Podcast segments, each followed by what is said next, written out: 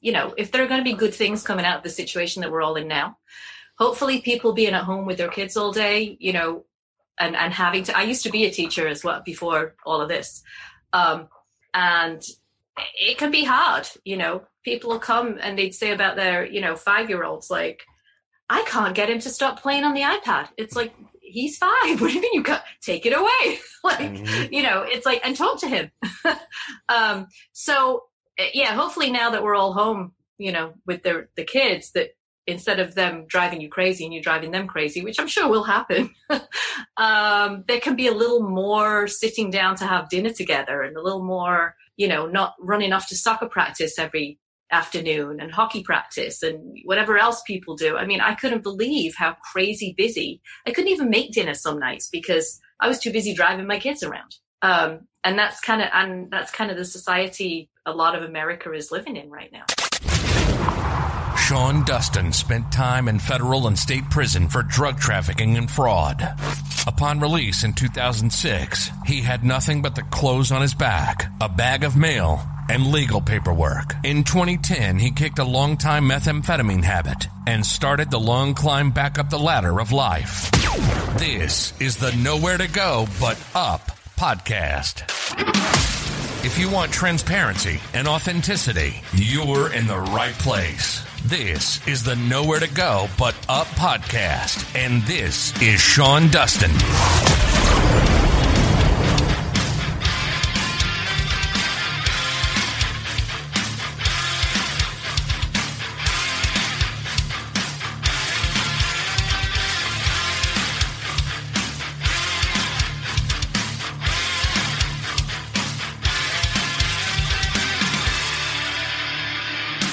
What's up, everybody? Thanks for stopping by the show. I'm the host, Sean Dustin. If this is your first time listening, welcome. If you're returning, welcome back. It's good to have you with us. Uh, a couple of announcements here. Uh, Indie Pods United. That is a podcast summit that is coming up that I am one of the founders of and very involved in producing and uh, bringing this uh, virtual podcast convention to podcast lovers. People out there that love podcasts, you have a podcast, you, you produce a podcast, anything that has to do with podcasting, um, this is where you're going to want to be. It is November 29th through December 1st. Uh, you can sign your show up. We are currently uh, accepting applications to uh, have your show on uh, or in the um, convention. Uh, there's going to be podcasts, music, games, workshops, speakers, networking, and community. Uh, like I said, this will be November 20, uh, 29th through December 3rd. If you want to sign your show up, go to indiepodsunited.com and just sign up, go into the podcast uh, button and fill out the Google form. And that's it. And we'll get back to you. So if that's what you you like, that's happening. Uh, go over to indiepodsunited.com for all the information uh, for this event. It's going to be great. Uh, it's a five day deal, probably 12 hours a day. Uh, so lots to do. Um, we're having a lot of speakers and workshops, uh, and then just other shows. So if something you want to do, shoot over.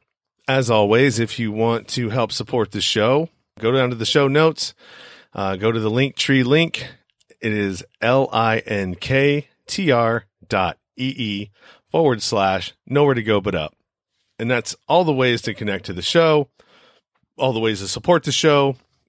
You know, right now is a, is a tough time. I, I understand that financially. A lot of people, um, you know, we don't have, you know, or don't have your job or you know just what we've come out of or are currently trying to get out of is you know it's not happened very quickly so if you can't afford to support the show monetarily if you do nothing else just hit that subscribe button uh, if you want to take it a little bit further then go ahead and give me a review five star review whatever you think it is uh, review review the podcast uh, that's a good way for me to get feedback on on you know you the listeners and uh, you know what's your getting out of uh, what I'm doing, uh, if you are. So that's a, another way that you can help support the show. You're going to start seeing a lot of a lot more episodes start dropping. Like I said, I've got over 50 that need to go out. So I'm, you know, I got some people helping me out now. Uh, so we should be getting through these. I just, like I said, I want to get through all of them. That way I can just release once a week and, and get on a schedule. That way you can know, you know, when you can, you know, expect to, uh, an episode to drop. Right now it's just as I finish them, I'm letting them go. Uh, so that will change. That hopefully will change. Today I'm talking with uh, Fiona Eckersley. She's a confidence coach, an author, and a divorce recovery expert. She works with women in their 40s who struggle uh, with challenges of divorce and fears to move on with their lives. Uh, she uses her own experience and studies to help these women get on the other side, and she has a second book coming out soon. Her first book was Fear to Fabulous Unlock Your Power, Move On, and Thrive After Midlife Divorce. Uh, this is a really good conversation. I uh, enjoyed talking to Fiona. Um, you know, a lot of this has to do with, uh, you know, failed relationships, abusive relationships, toxic relationships, uh, divorce, and uh, you know, self self awareness and uh, you know, di- divorce recovery, basically. So let's get to the show.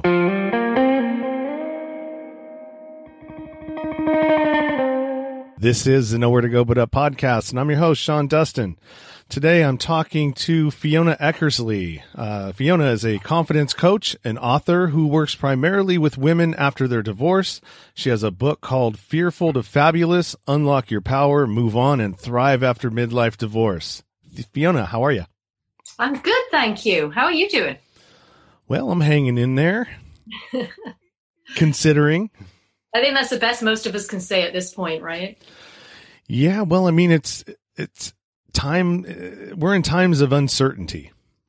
Yeah, we don't know what's going to happen. We keep getting put. You know, we just got extended another month. June first is now our new date. Uh, so I, who knows, man? I'm just trying to uh, avoid media at all costs and uh, continue doing what I'm doing. Right. I think the thing about these times of uncertainty is, though, I think if a lot of us look back on our lives, we've probably been in this situation of times of uncertainty so many times, we just haven't associated the two things together. You know, when you just don't really know what's going to happen next in your life, it, it's kind of the same. I mean, this way we're all in it together. When it yeah. happens to you personally, it's a little trickier. Well, I think it's a lot easier when it happens to you uh, uh, personally because at least you know that the that the norm is is still going on around you and you're just dealing with like so the structure of everything is still here and I'm just trying to figure out what I need to do but I know that everything that I know that that's normal is still normal. You know? I guess, I guess there's two ways to look at it. It's like why is everybody else going on normally and i'm having such a rotten time right? Yeah so yeah. I, I, guess it's yeah yeah, There's no perfect thing. That's the answer. potatoes, potatoes, tomatoes, exactly. tomatoes. Yeah. You know, we all perceive things differently and have yeah. different takes on it. That's what makes us great about being human. It's true. so tell me a little bit about your book. And uh, you say you got a manuscript you just turned in about uh, for another one.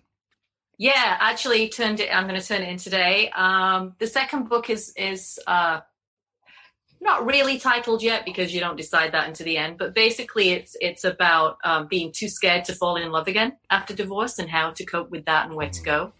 Um, but the book that we're talking about today is called fearful to fabulous and that is basically the seven steps that i use with my clients that i found for myself from massive trial and error um, about how to get from feeling like just confused and fearful of the fab of the future you know, to, to living the best life that you can and, and really feeling great about yourself.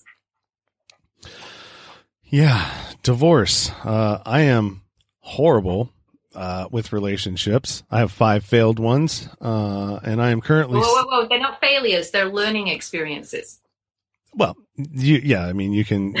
You, it sounds better when I say I've got five failed relationships because it paints the picture like, oh God, this guy is horrible.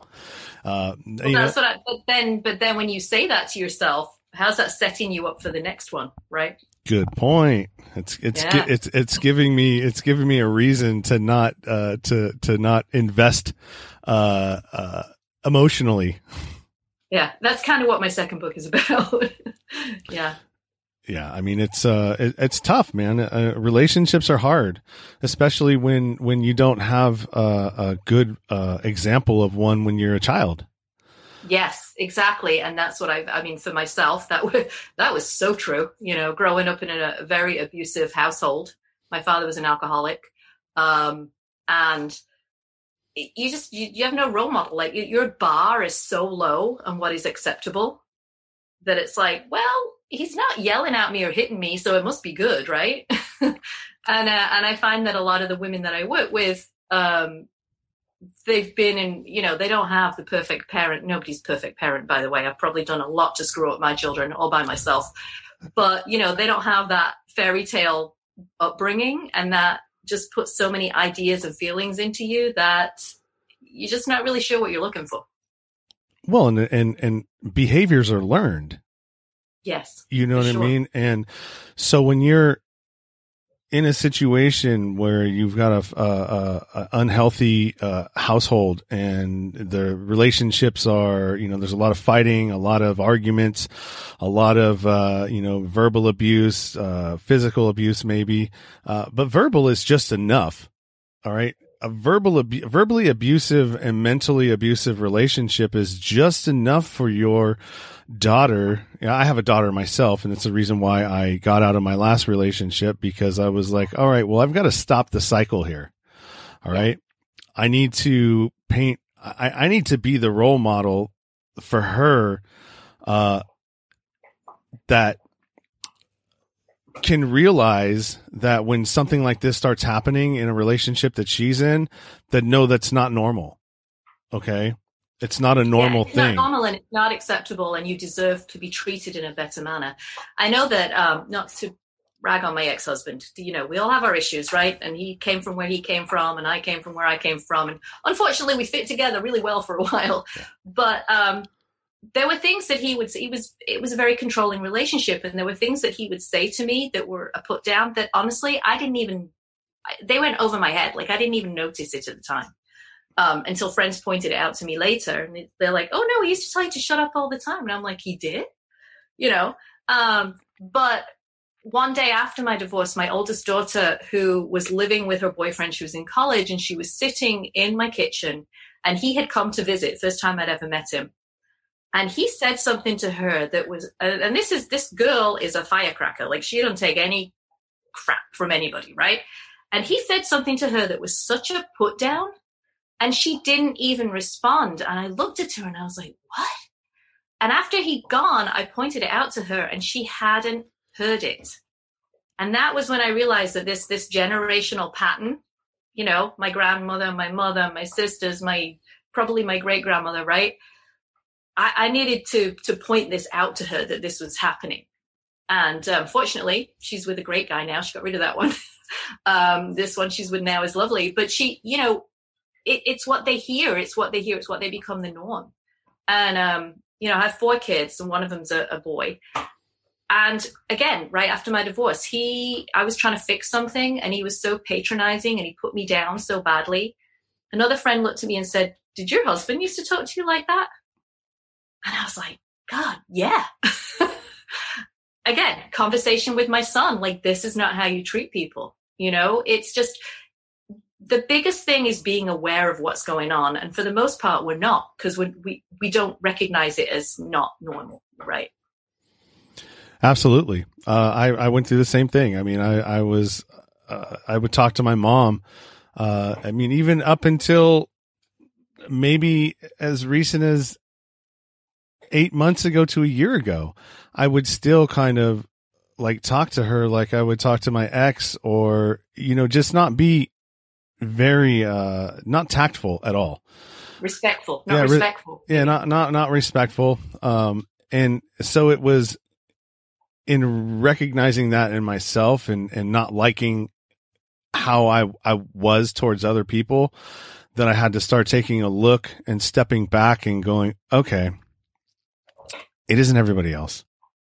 Okay. It, it's you. You're the problem. Right. You know, and, and yes, I could say, okay, well, it's, it's your fault that, that I'm this way because of look at how you raised me and look at what you allowed me to be, uh, uh, uh exposed to uh, as a child. Okay. Yeah. Uh, whatever. We know what we know until we know something different. Right.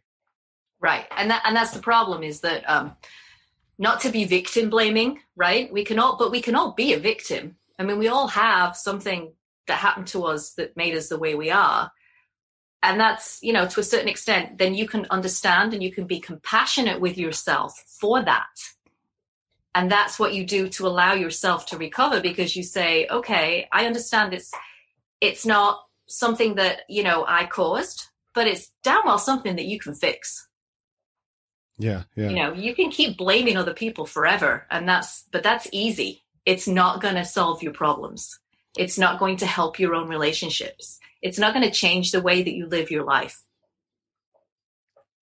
Yeah, and I think I think a big part of that is that once you once you realize uh that you know a you're either on the receiving end or on the the the giving end, you know, you're you're the one doing it or the, you're the one receiving it you it's up to you to to make the determination which where you fall there and once you're aware of it now you have an obligation because you can't claim well, i didn't know you know it's uh you have an obligation to either fix it or just continue to be a piece of shit right, right? And, and honestly most of us are on both ends you know we use what we've taken in to give out right um you know, I can look back and there were huge mistakes. I understand some of the things now that my ex said about me.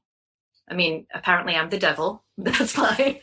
Um, but, you know, some of it I would disagree with, but some of it I can be like, mm, okay, I can see why you thought that. Yeah.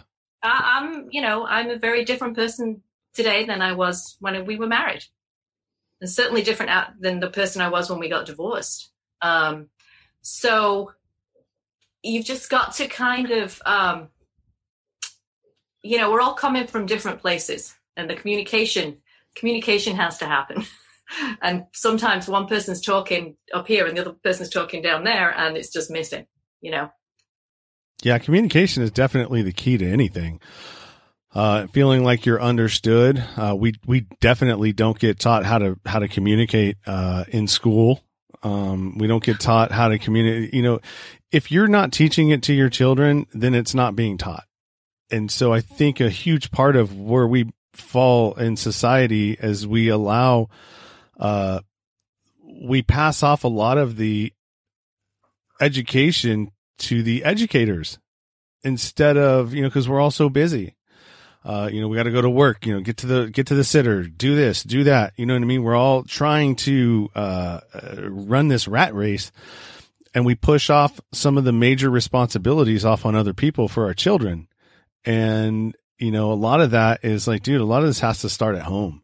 You know? Yeah. And hopefully, you know, if there are going to be good things coming out of the situation that we're all in now, hopefully people being at home with their kids all day, you know, and and having to i used to be a teacher as well before all of this um, and it can be hard you know people will come and they'd say about their you know five year olds like i can't get him to stop playing on the ipad it's like he's five. What do you mean you got take it away? Like mm-hmm. you know it's like and talk to him. Um, so yeah hopefully now that we're all home you know with the the kids that instead of them driving you crazy and you driving them crazy, which I'm sure will happen, um, there can be a little more sitting down to have dinner together and a little more, you know, not running off to soccer practice every afternoon and hockey practice and whatever else people do. I mean, I couldn't believe how crazy busy. I couldn't even make dinner some nights because I was too busy driving my kids around. Um, and that's kind of and that's kind of the society a lot of America is living in right now and I think a lot of that's by design. If you have a population that's so busy that they can't pay attention to anything, a lot of things can happen that you're not aware of. And then pretty soon you go to do something and you're like, how, when did that pass? Or how, you know what I mean? When did, how did, how did we end up here where we all yeah. are? You know, I don't know where are you, where are you from? Originally? Or where I'm you, English. Where you? Oh, I know you're English, but I mean, where are you oh, living yeah. now? now? I'm living. I live in Connecticut. Okay. Uh, so everything started from that side of the world and made its way to this side of the world. Yeah. Right? Yeah. So think about how, you know, gun rights and all that other stuff, they don't have that over there anymore. They're trying to do that here now. So you can see, I don't we're not going to go there. Um, That's a whole different podcast. yes, yes, I need to contain myself, man. so this is, this is me practicing, uh, uh, you know, not going where I want to go.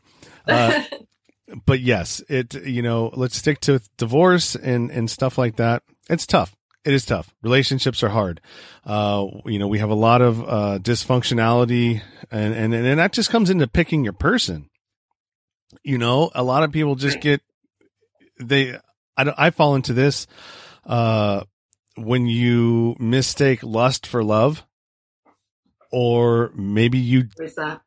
You know what I mean? You mistake lust yeah, for love. Yeah, there's that. And there's there's the patterns that we fall into. I mean, you know, there's that old adage like you marry one of your parents. The thing is, it's true. It's true. You marry what or you you have a relationship with what you know. Even if that that situation turns out to be incredibly uncomfortable. Like I for some, you know, I, growing up, my my household was chaotic. I mean, there was just drama nonstop. It was, you know, I could talk for hours on it, but I'm not going to. But what it did for me was I thought I was this person who was like, no, I'm drama free. I'm not dealing with that. But what it what I did was I would always have not just relationships, but like friends who were like I said that I always like interesting people. No, these were like crazy people who just had horrible dramas going on in their life. And it was my way of being around it without sort of saying that I'm that type of person, you know. So toxic relationships. And then as far as romantic relationships, they always turned out to be these controlling. I'm supposed to be this big, strong woman, right? Yet I always end up with guys who like told me what to do. and and I would like stupidly follow along. Like what? And it's just it's a pattern that you get into because that's your comfort zone mm-hmm. and breaking out of that pattern. Because until you fix that, you're never going to have a relationship that's going to come out the way you want it. You might end up with a 50 year marriage. You know, my grandparents were married for 64 years, but uh, did he cheat on her multiple times? Oh, yeah. right. So, um, it's not, you know, my parents were married till my mother died. I think it was like, I don't know, 40 something years. Um, should she have left him before I was even born? Probably. Yeah. You know, it's like we get stuck in these relationships and it's just easier to, to keep repeating that pattern over and over again than it is to like break out and try something new. You know, it, it's like we have that little lizard brain back there or the monkey brain, whatever people call, call it. And the, the whole thing about that is it, it's sort of telling you like, well, this is what you did yesterday. And he, you didn't die, so that must be a good thing, right? try something new. Who knows what's going to happen, right? Maybe your head will explode. Who knows, right? So that's what we do. We just keep doing the same thing over and over again and thinking it's going to be different this time, and it isn't. Yeah, I, what I tell what I tell uh, people sometimes, I'm like, especially women when they when they keep falling for the same same kind of guy, right?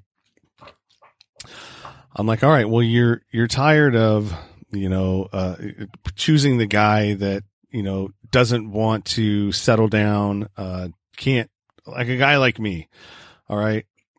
And so it's like, all right, well, I've told you that, you know, I'm not available emotionally. Um, you know, I, I'm pretty busy. I'm trying to achieve a bunch of goals, but I want to have fun still. And, you know, if you're down with that, that's cool. And so I've had this one. I'm like, all right, well, you need you need to train a guy and tell them exactly what you will put up with and what you won't put up with.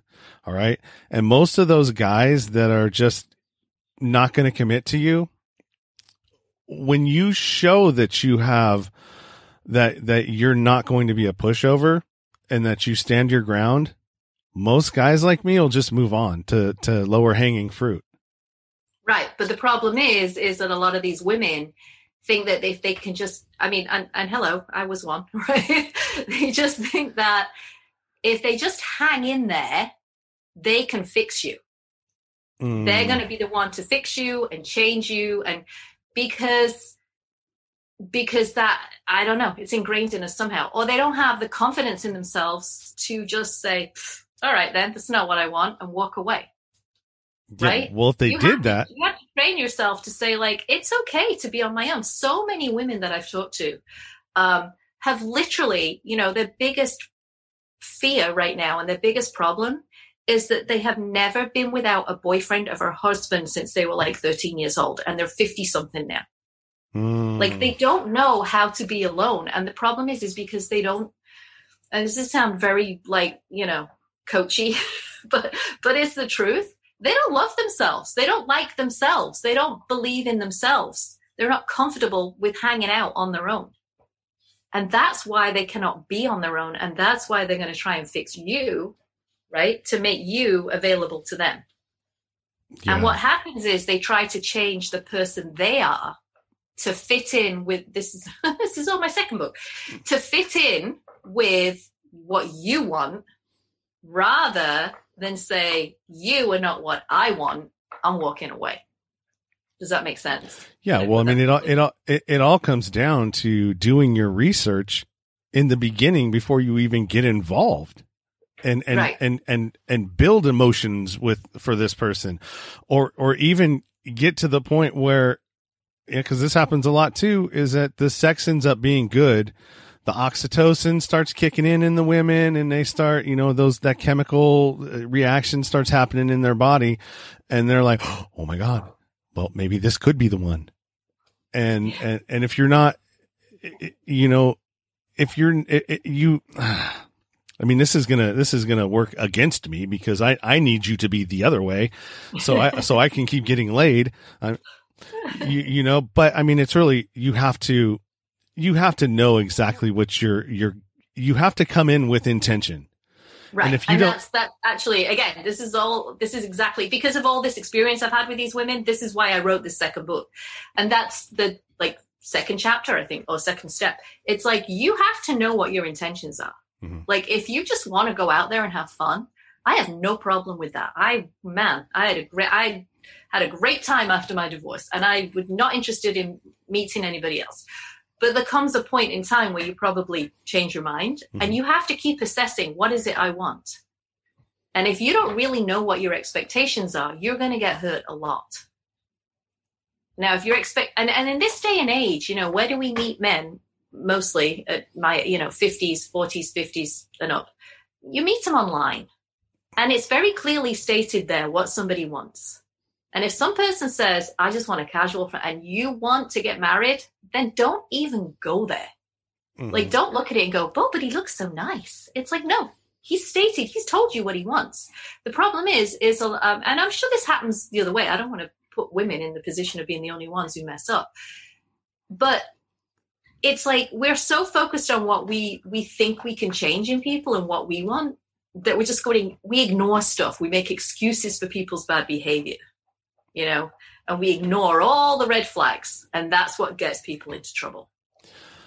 So on the flip side of that, so yeah, the intention is stated clearly stated in in an online dating app, but so as somebody who online dates, the workaround for that is is that when a guy puts on there, I'm just into it for casual whatever, right?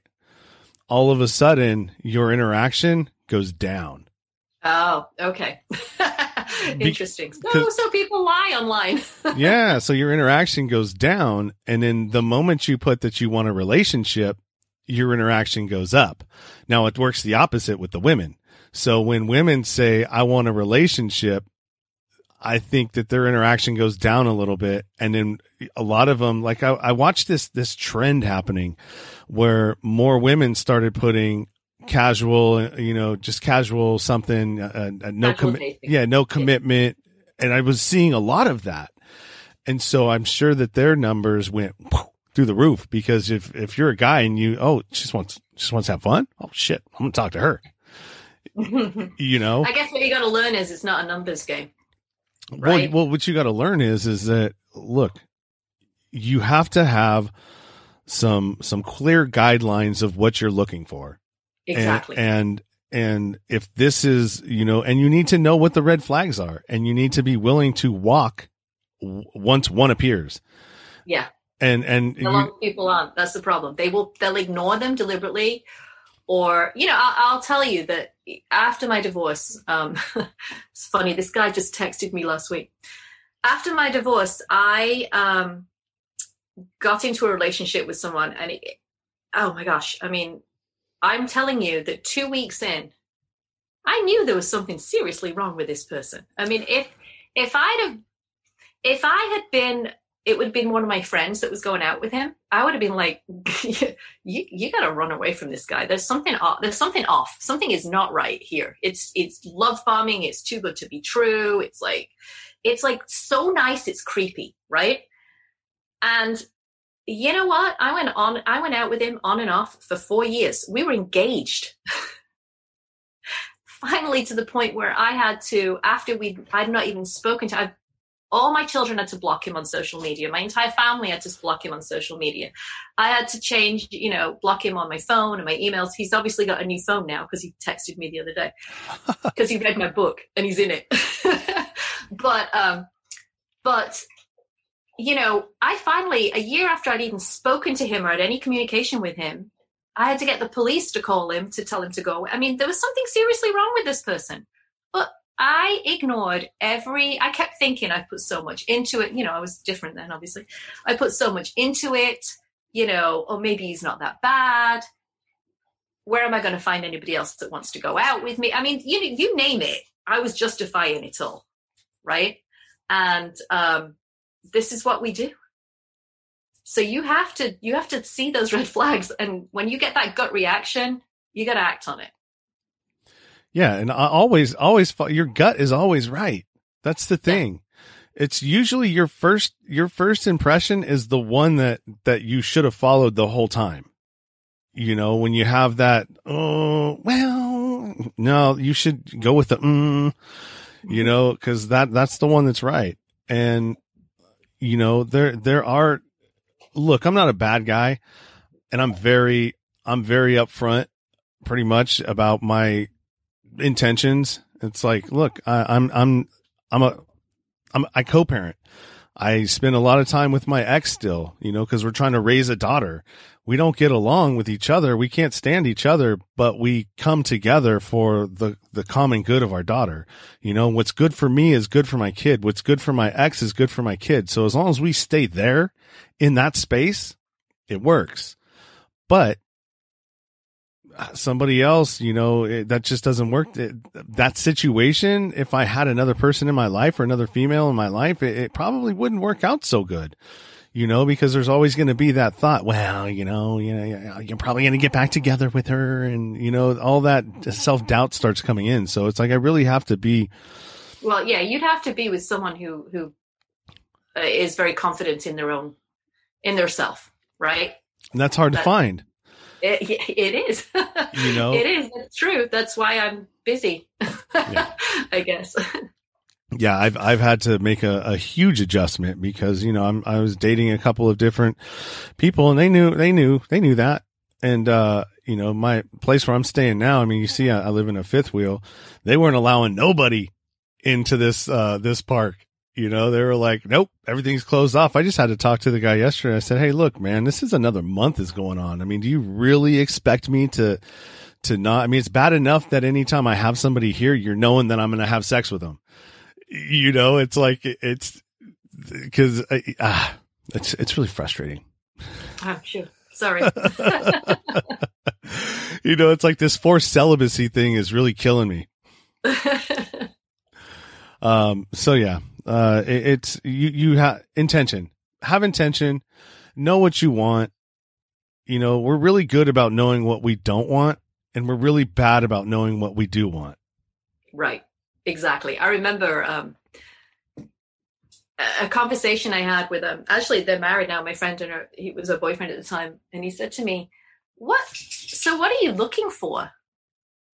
And it was like the hardest question that anybody had ever asked me. I just kind of looked at him and I went, uh what? like I I didn't know. I hadn't thought about it. You know, and that's that's part of the problem. You got to think about it. It's it's so easy. The problem, one of the issues is is that society makes us feel like there's something wrong with us if we're not part of a couple. Mm. You know, um, the first time I went to the movies on my own, even my kids were like, "Mom, that's so sad," and I'm like, I love my children. I'm like, what do you mean it's not sad? I wanted to go see the movie and none of my friends wanted to see it. So I was like, why can't I go on my own? Right now, if I was sitting in a bar every night doing shots, yeah, that's sad, right? Yeah. but but going to a movie on my own, I don't see a problem with that. Um, but yeah, because people think that you have to be part of a couple to do anything fun, you know, to go on vacation or go out to dinner or do you know, there's inherently there's got to be something wrong with you if you don't have somebody else. Yeah, well, you know, especially and, as a, an older woman, like people look at you differently. Well, and, and until you figure out you, you're yeah. going to be no good to anybody else. You know, I mean, yeah, I was no good to anybody else. yeah, I mean, start with that. Just start with that alone. All right. If if you don't know yourself and what you want, how is anybody else going to know or how can you, how are you going to be able to articulate that to somebody else for them to reciprocate? Yeah. And that's you know that's really the ultimate message in both of my books. You don't tell people that up front because that they don't want to know that. That's hard. That's hard stuff. Nobody wants to do that. Nobody I certainly didn't want to do that. I didn't think I was going to do that. It just luckily for me evolved that that's the place, you know, that's what happened. But it's it's hard to do on your own like because you don't know why you're behaving the way you're behaving or you're feeling the way you're feeling. Unless you have somebody to help you through that hard part and hold you accountable to doing that work you know it's probably it's probably not going to happen. Do you know what i mean? It's like or or it will happen but it'll take a really long time. And there'll be a lot of painful stuff on the way. Yeah I, I listened to your podcast before. I know your your history. It's like you know that's speaking of which one of the things that's in in the book fearful to fabulous is is the bad habits that we develop in order to make ourselves feel better and feel better about ourselves um you know ranging from anything to like shopping too much right which you can't if you can't afford it um and then you feel rotten about yourself because you, you're angry with yourself. So I'll go and buy another shirt, right? To, to doing alcohol, drugs, whatever it does to make you feel better. But in the long run, all that does is just screw up your life more and make you hate yourself more. Yeah, you're and just, it's like a downward spiral. You're just prolonging the inevitable. Yeah. You know, or never. Yeah. You know, you're just you're just putting it off to the back. Eh, I'll deal with that later. You know, let me go. Let me go max out this credit card because it feels good and oh i'm amazing. Look how good i look. And all this new stuff that i have that i can't share with anybody because nobody can stand to be around me. Yeah. Until you wake up the next day and then you're like oh my god what did i do? You know and then you feel even worse. And then it's just it's, it's never ending. Yeah. So you got to break those patterns. So what so give me give me uh i mean you know coaching i think that's why coaching is so popular now. Like everybody's a damn coach. it's true. That's that's very true. I was doing it. I think I was doing it before it was so trendy. I have to say, but.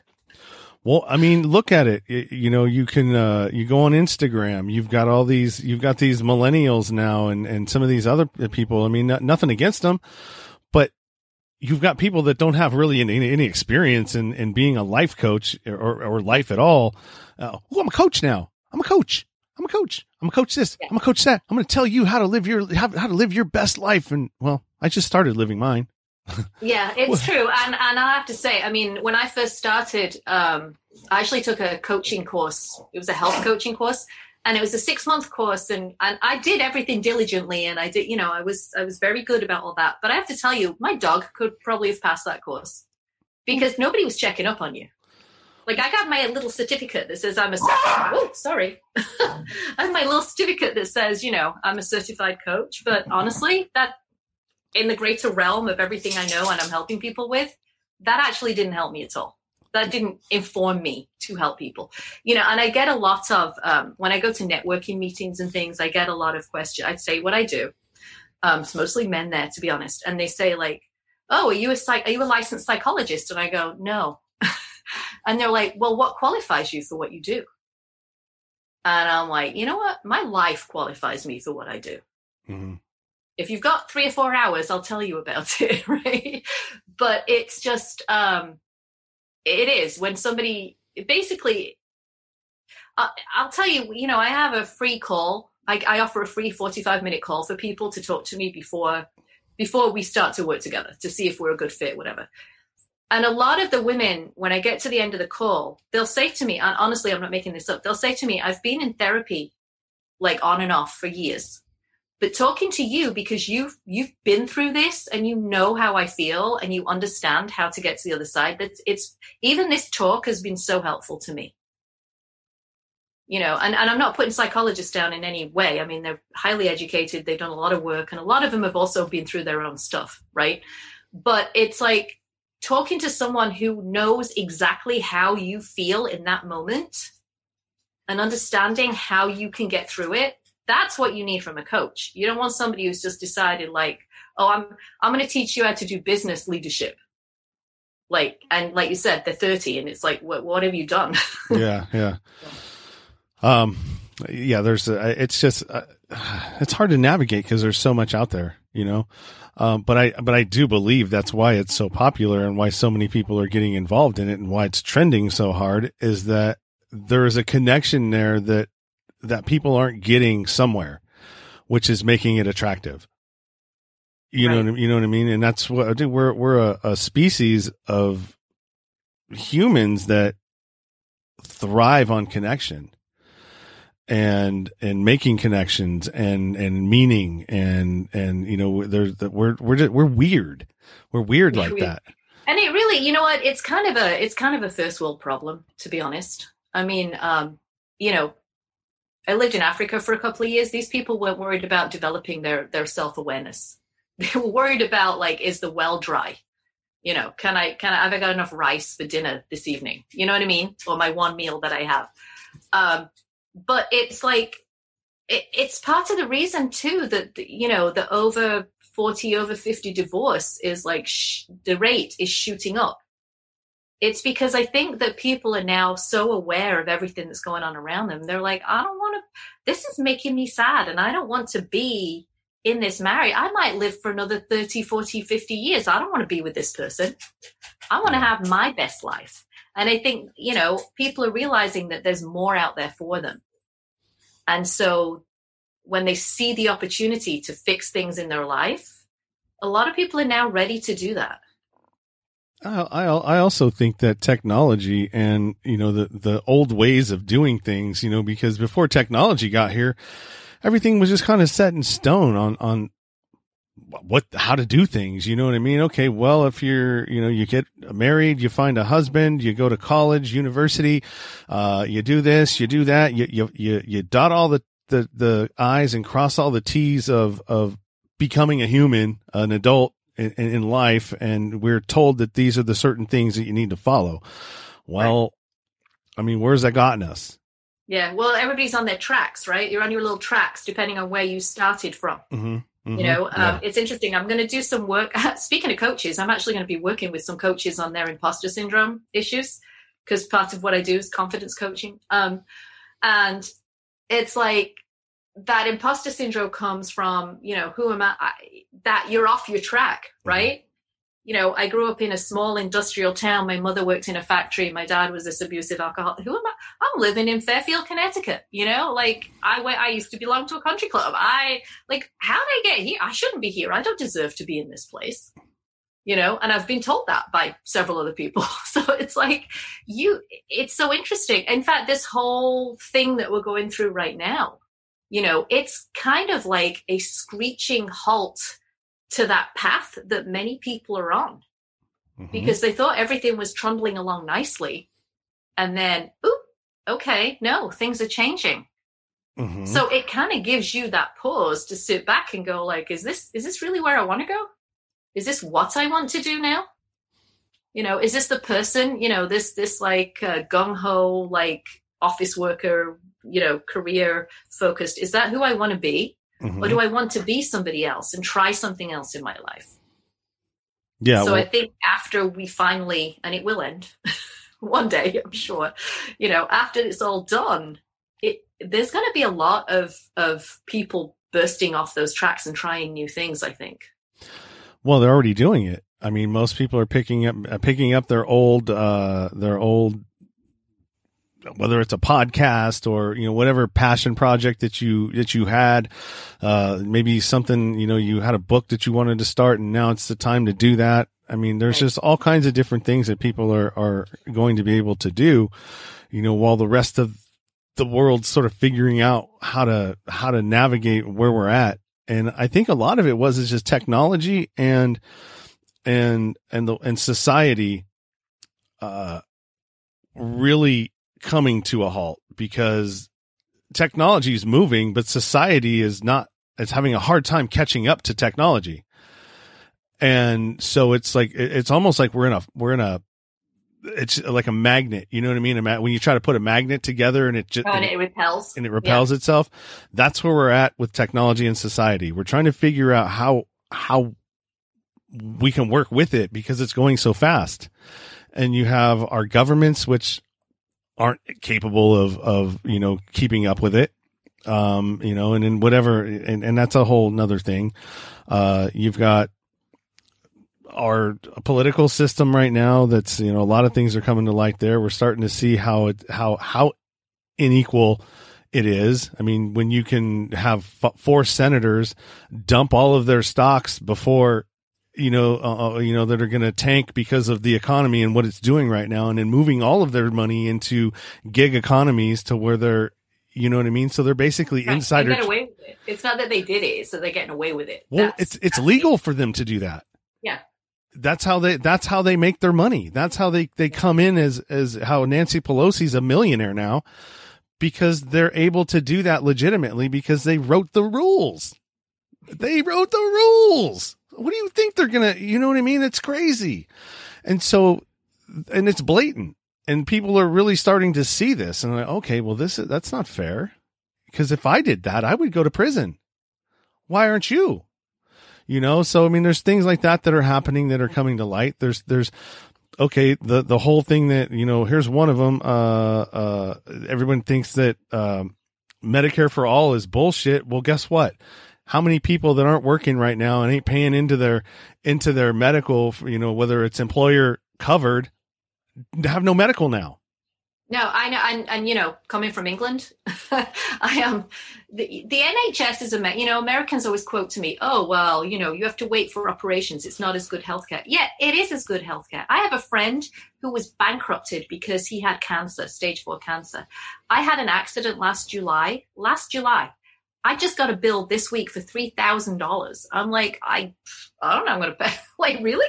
Would you like me to pay that right now in the midst of all this? Um, you know, it. And I have healthcare, which I pay, and I have to, you know, I have to sign up for this ridiculously expensive monthly thing, and I still have a six thousand dollar a year deductible. Mm. It's like, but if I didn't have it, thank God, when I had, I broke my back. I was in hospital for four days. I had to, you know, what if I hadn't have had any healthcare? It would have been even more disastrous. Like I can't even imagine. So, you know, I, I don't know why Americans think that it's such an outlandish idea because every other country with a, a decent government, a democratic government, basically has Medicare. Medicare. like well, it's, it's because it's because the the population listens to these dipshit politicians that are telling them this, all right, or or listening to an opposition uh, that is actually probably put there by the the insurance people that are benefiting from this. You know what I mean? Right. It's these corporations that run our government, not the not the politicians, not the people. It's the people that give these guys the money for the elections, the re-elections, uh, in any sector that you want to say. So either healthcare sector, you've got the military industrial complex sector, sector, you've got all these other sectors. And in all these sectors, there's the big players. All right. Big pharma, oil, you know, what you name it. And they're the ones that are running this stuff. All right. Because right. the politicians, and- the politicians are doing what they want. They want them to do. They want them to go and pass these laws. They- they're doing they don't really i mean we kind of got off the track here but yeah. you know i think a lot of them it's they're so concerned about the way if they're going to get elected again that the integrity of what they really believe doesn't even count for half of what they're doing. No, they go there with great intentions. They they they absolutely They do, go there. They have to just keep it going. Then they're like, but how can I help people if I don't give in this? It's back to what we were talking about. It's like, oh, just let me like I want them to like me. Mhm. right? It's not like I need to be the person I need to be. And if it doesn't work out, it doesn't work out. So it's the same principle. It's like, I'm going to, I couldn't possibly do my job effectively and stay in government if I don't give in to this one little thing. But Mhm. then it just creeps up and up and up. And then they're, you know, Yeah, I mean, it's just then it, it's the swamp, I guess. It's a perpetual uh, cycle of uh, things not working, and it just it just goes around and around and around, and it's its own abusive cycle. You know what I mean? That you, that you need to get somebody in there to uh, that that wants to make a change, and unfortunately, there's you know all the people in in this country that have wanted to make a change or got a following or uh, a, a movement behind them ended up getting assassinated. So. Go figure.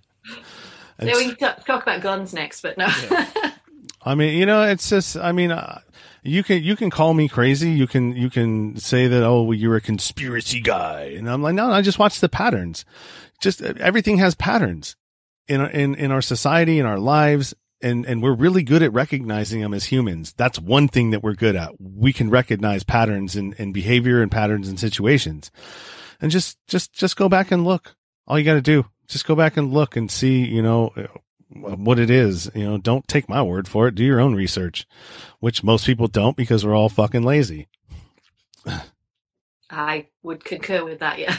You know, it, it takes a lot of work to find the truth in something. Now, I mean, Jesus Christ, you have to be an investigative journalist to, to, and, and then maybe you might come up with one little kernel of truth, you know, and that's it because it's, it, everything's buried with information, misinformation, disinformation. I mean, who, I think it depends where you're coming from too. You know, we all have that confirmation bias. It's like, Mhm. um, I, and I talk actually about this a lot in my practice. It's like, um, it applies to everything, politics included. If you, if you believe in something and somebody tells you completely the opposite, you will find evidence to prove yourself right. Mm. And you, you don't see the evidence to, to see yourself, oh, maybe that's not right. Maybe there is a different side to this it's what we do as human beings it's just it's easier to to look for that confirmation than you know I, decide that maybe things could change a little bit perfect example. I, I witnessed this the other day. I was over at my ex's. I was watching my kids. So she works from home. I'm not working. Uh, we have a toddler. And so it's almost impossible for her to get any work done with my daughter there and nobody occupying her. And I'm like, well, I'm not going to pay for a babysitter because I'm not working. So I'll help you out. I'll come over there and I'll watch her. And I was, and she, and she's of the mind where, oh, this Corona thing is just really getting in, into, uh, you know, it's really bothering me. I can't go to baseball games. I can't do just like superficial shit. You know what I mean? And there are some of her friends, like the, our babysitter for one doesn't, you know, she's a little bit older and she doesn't feel that way. And so she was telling, talking to somebody, I overheard her and she said, yeah, I just, I can't talk to her because, you know, she just doesn't feel the same way that I do. So I just, I, I- just don't talk to her about that anymore. So I just go over to here to somebody who agrees with me and, and I just talk to them about it. And I'm like, okay, so you so don't learn anything that way yeah, I'm like, all right, so You you're just- just you you're staying in your pool of of people that agree with you, and then and then that's it. And then so anytime somebody tries to challenge you with something that may be truth, you like "Ugh, I don't want to talk to them. No, you're you're I don't I don't want to deal with them. I mean, I'll deal with you on other stuff, but you know, I I need to keep my my uh my opinions and how I feel safe. And so I'm Right. only going to have people that feel the same way around me. And I'm like, we, I mean, a lot of people do that. I mean, you know, I may even be guilty of it myself a little bit, but it's it's good to branch out there every now and then and talk to people who have different views from you, and not in a combative way, and not that so you. The problem is when we do talk to those people, all we do is we try to persuade them of our point of view, instead of just saying this is what I believe, and listening to what they believe and going, hmm, that's interesting. You know we try we try and persuade people and when they don't they don't come over to our side then we get resentful and angry and you know end up that's where all the abuse comes from and well that also plays a part that also plays a part in this. So if you're so if this is how she is right? I'm really good at at owning my shit all right? If i if i was if i wronged you in some way and i know i did i'll feel bad about it.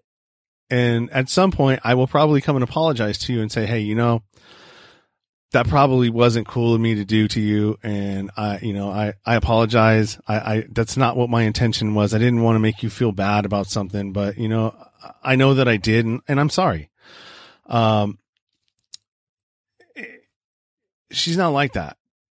Like and I, and I don't know if it's this is like women in general but just like her in spe- specific she's not like that she doesn't she rarely ever admits that she's wrong um and I think a lot of that has to do with the fact that that's when she's hanging out in her group of people that agree with her, when she's telling the story of us and what our problems were, all she's getting is people that are agreeing with her. So she doesn't see anything wrong with her behavior.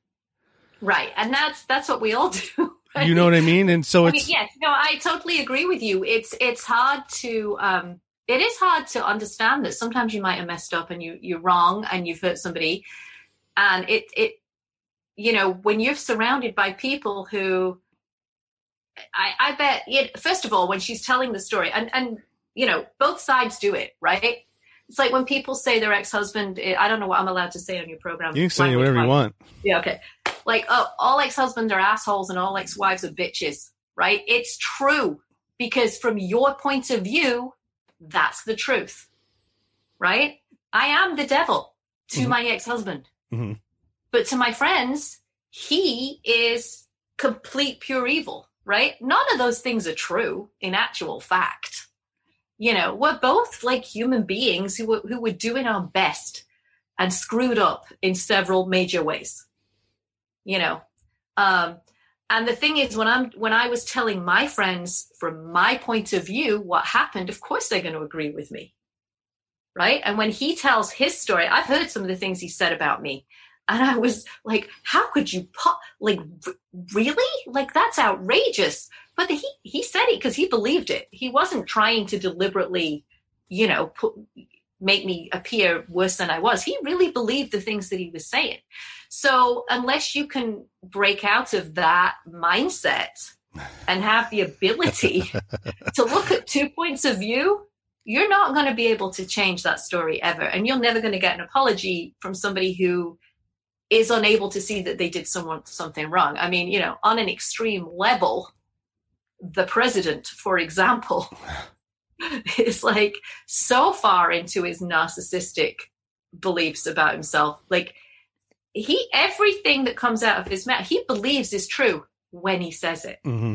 He's also like a master marketer. Like if I could market the way he marks it, I'd be a millionaire by now. I'd be a multimillionaire. Like he is playing to his audience at all times. And yeah. what he say, he he like owns everything. He believes everything he says when it comes out of his mouth. Well, I think the the, uh, the appeal that a lot of people have to him is that uh, he's the guy that we all want to be at some at, at some level. You know what I mean? Well, not at some level. We we yeah. want to be able to say the things that he says. You know what I mean to people. And get away with it. And get away with yeah, and and and not care that I hurt somebody's feelings. And not the thing. He doesn't care. Like yeah. he doesn't because he doesn't know. It's not even that he doesn't care. He hasn't. It, whatever's going on with him doesn't have the capacity to understand that he's hurting other people. Well, and I think that this is the problem with what with the politicians that we have and the people that we we put up in these positions is that they're so far removed from what the average American struggles with like, how is a millionaire or a billionaire going to understand the problems that I'm having uh, as a parent? Uh, you know what I mean? Because you don't, you're not dealing with that. You you're, you're already a millionaire. You're you're who's taking care of your children? Not you. The nanny is. You know, you're you're employing all these people to do do all of the things that we all have to do.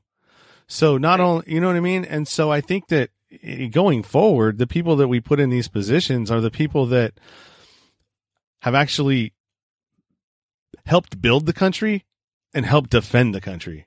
Right. And I think that, you know, not to put all millionaires down, I actually know some nice ones, but, um, you know, people like, and I'm not endorsing him in any way, but Bloom, somebody like Bloomberg or I can't remember his name, the guy with all the stocks, um, they actually started off really in a very, you know, poor. They were poor. They grew up and they they got themselves to where they are today. So at least they kind of understand where people are coming from. It gives them more of an understanding. That, sort of, sort of, but I, mean, I guess they're a bit far removed from it now. So that's your point. Sort of, but they have they they they have their friends that so the thing, so the, the thing when, when people, when, when you're, when you have that kind of money, all right, all of your friends have that kind of money.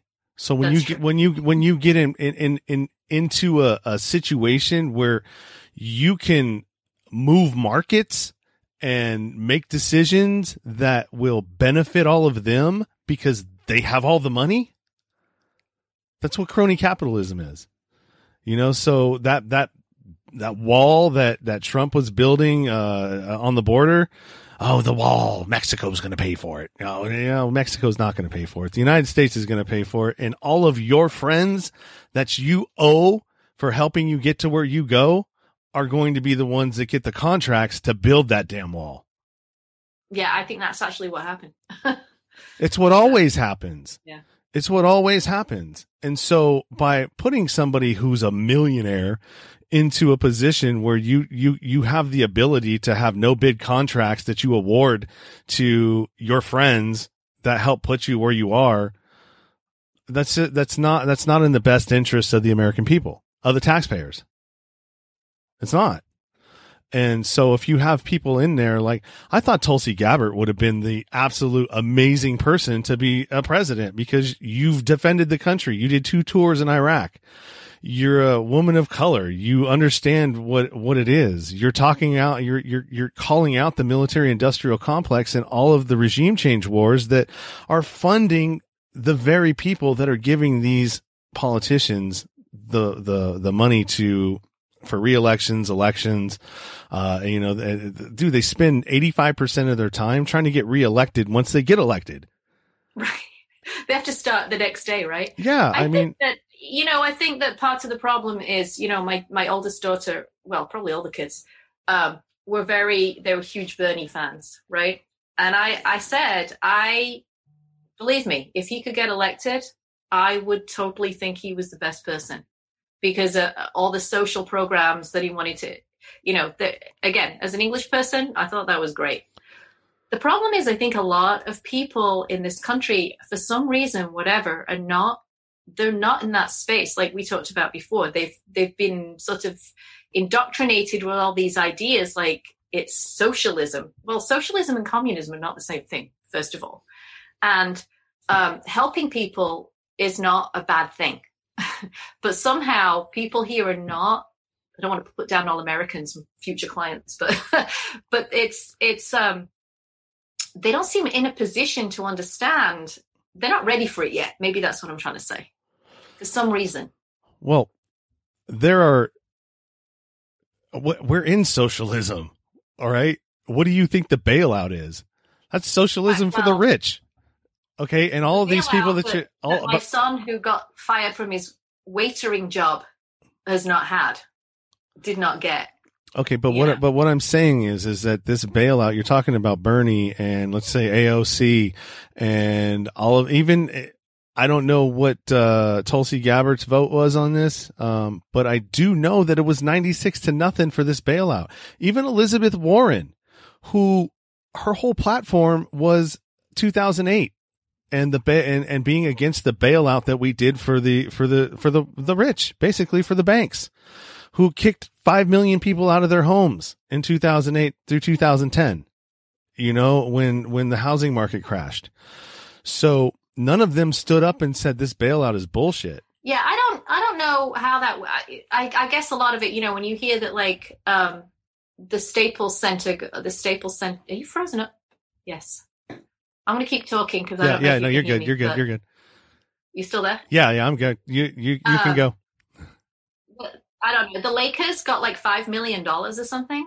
They returned it, but yes, yeah, they well, did. did. But the, the fact is, they got it in the first place, right? Um, but you know, Shake talking to my yeah shake shack talking to my relatives in england you know who are all struggling um my my nieces and nephews the companies that they work for the government gives them 80% of their salary and the companies are giving them 20% of their salary so so they're getting paid even though they're not working and we keep going. So the company doesn't have to fire them.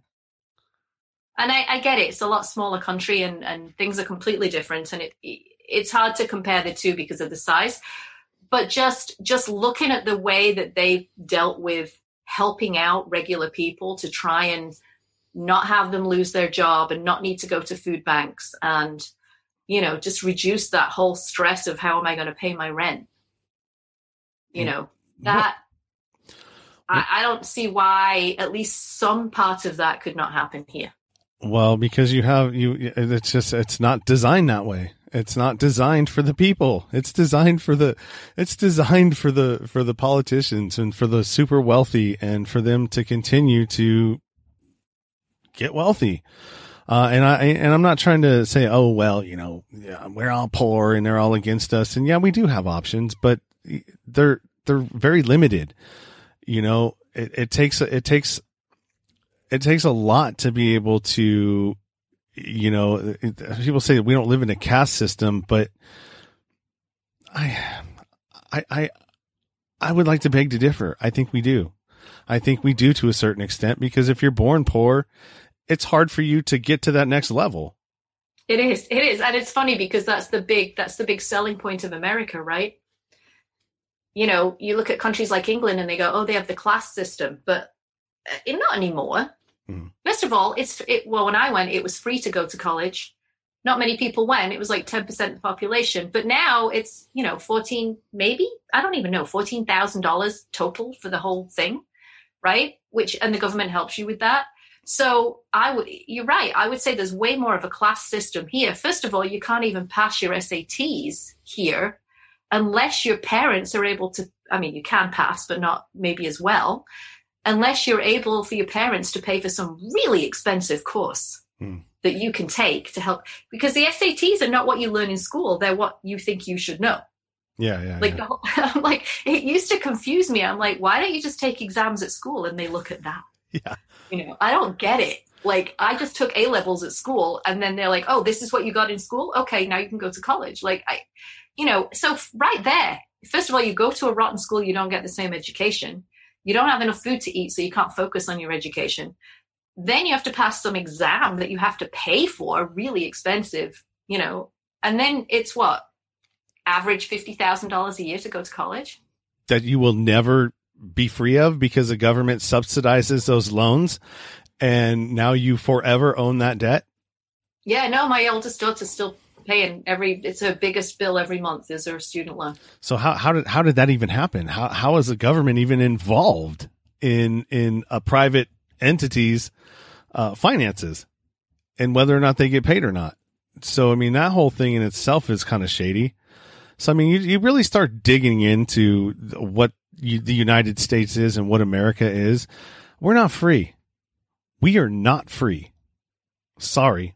We can come and go. We can come and go as we please, but there are there are invisible uh like wires that keep us you know locked in to where we are i mean it literally is the matrix you know if, if you if you really want to stop and think about it and yeah there are there are And that, that's the track. we talked about the track that Yeah. people get put on, right? Mhm.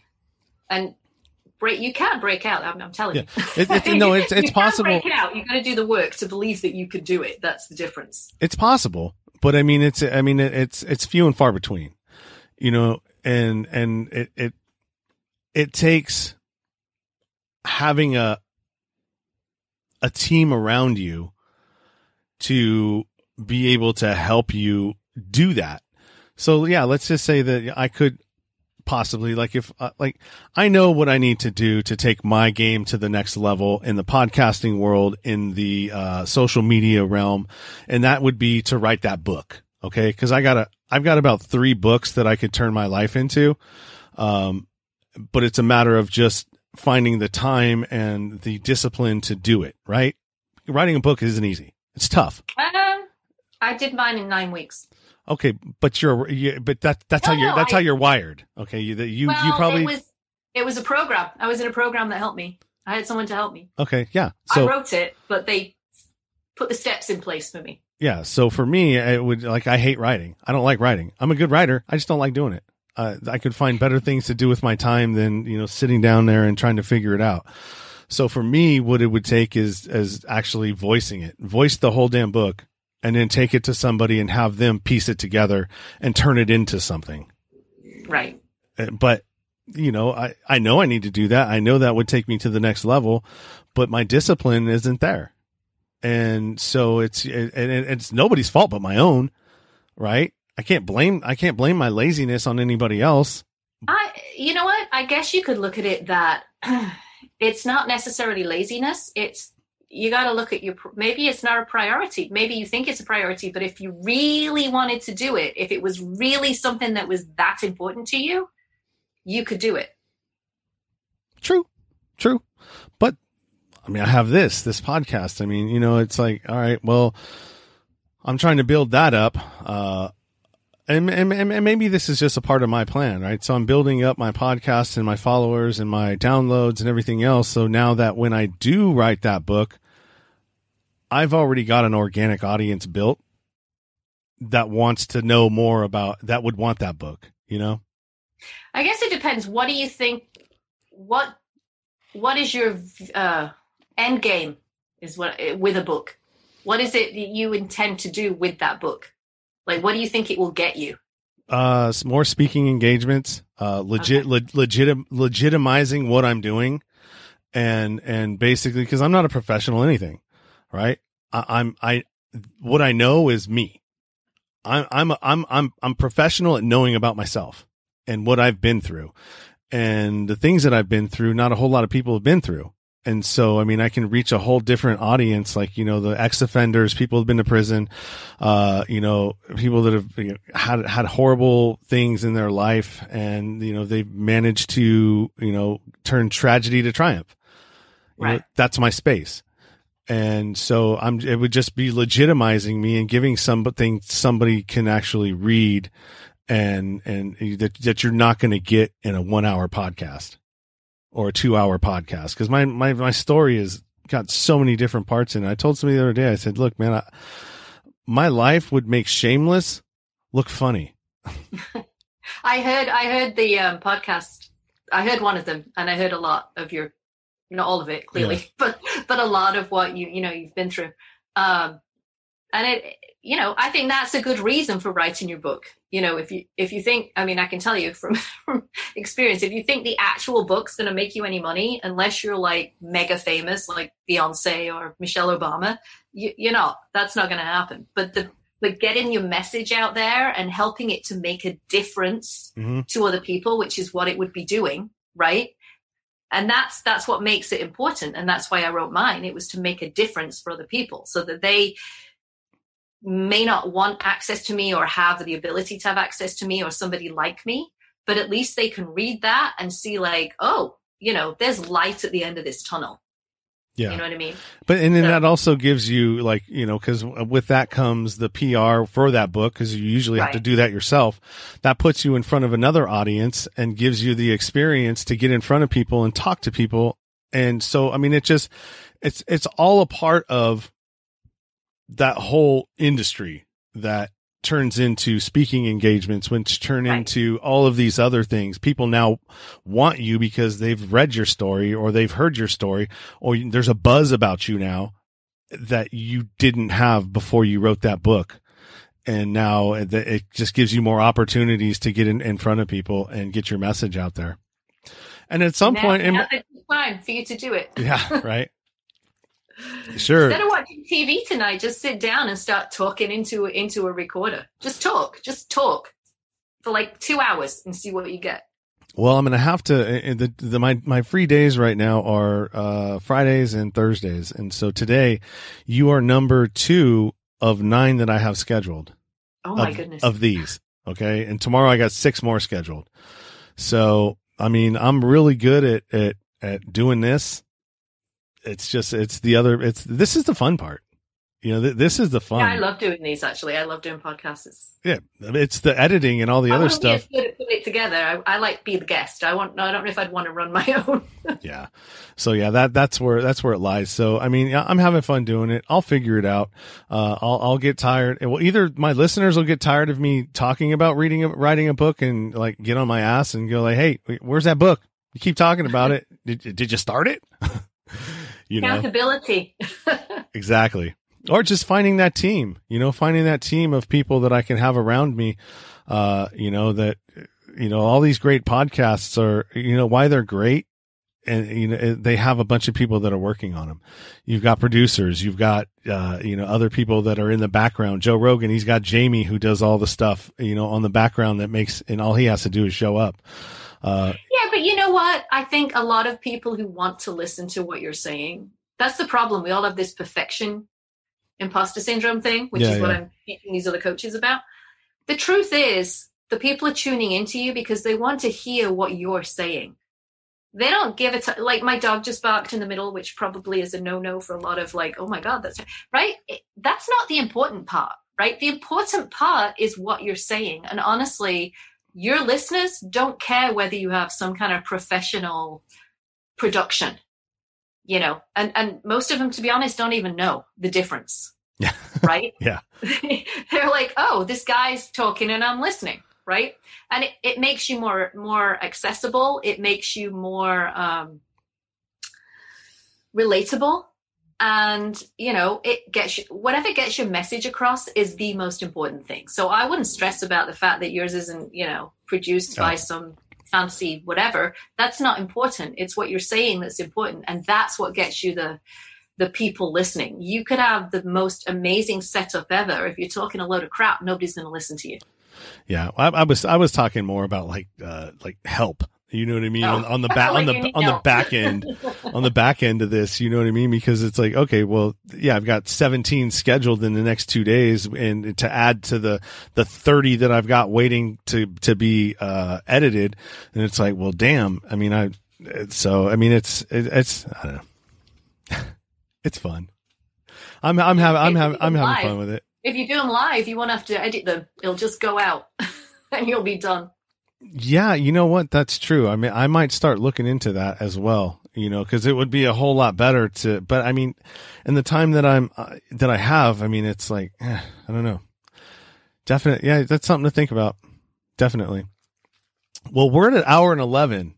Oh my gosh. All right. Time time flies when you're having fun, huh? Good We got, conversation. we got point a little bit, but it was I, from my point of view, I don't know what people listening think, but I thought it was really interesting. Well, that's that's that's the great thing about getting to know somebody. Yeah. Because that's really what we were doing. We're, we're I'm getting to know you a little bit about you, your story. Your you know you've obviously came in knowing some about me, so there didn't have to be a whole lot of that, and we just kind of go where it goes. You know, Yeah. and, and sorry if anybody if if I triggered anybody out there, you know that that you know deals with, you know when you hear Trump you freak out. Uh, you know it doesn't even yeah, they're matter. not listening to you anyway. Don't worry about it. Yeah. um, but you know That's the thing. You can't worry. You can't worry. Those people are not your people. So it's okay. Because your people will always find you. And if they're not your people, they're not, who cares? Yeah, well, Fiona said "fuck off," so I'm going to go with her. Yeah, Yeah. fuck off. You know, if you, quite sure said that quite like that. I guess that was my point. yeah, uh, you know, just kidding. Um, yeah, it's a good fun, man. It's all, it's all in fun. It's all in getting to know people. You're getting your message out there. People are getting my message and, and we're just having a good time, man. So I appreciate you coming on. Go ahead and plug anything that you want, your, uh, your places, your spaces, your social media, your book, where it can be found. All this stuff is going to be available on the show notes as well. So have at it. All right. Thank you very much. You gonna plug anything? Oh, or- now? Sorry, I wasn't sure. yeah, you, you can you can do it now, and then I'll, it'll also be Oh, available in the show All notes. right. Oh, sorry about that. I was confused. Um, okay, so if you would like a free copy download of the book, um, you can go to fearful2fabulousbook.com and you can get a free PDF copy. I'm actually doing a virtual book signing that's going to be on my Facebook page. Um, my website is findfabulouswithfiona.com. You can see tons of videos, other podcasts, get all the information about how to contact me. Everything is on there, essentially. So findfabulouswithfiona.com. Awesome. And then for you, uh, send me an email with everything you want to appear in the show notes, your links and all that stuff, as well as a picture for the promotional art that I will send back to you. And you can uh, put that on your social media channels and advertise it uh, when this is going to come out. Awesome. Thank you. You're welcome. And uh, have a good day. Uh, what is it? Where are we? Thursday? Almost the weekend. Although it feels like every day is a weekend day right now. uh, but yeah, I appreciate you coming on, Fiona. And uh, yeah, have a good one, man. Good luck to you. Great talk. Good luck with your rest of your crazy day. Thank you. Bye. You've been listening to the Nowhere to Go But Up podcast.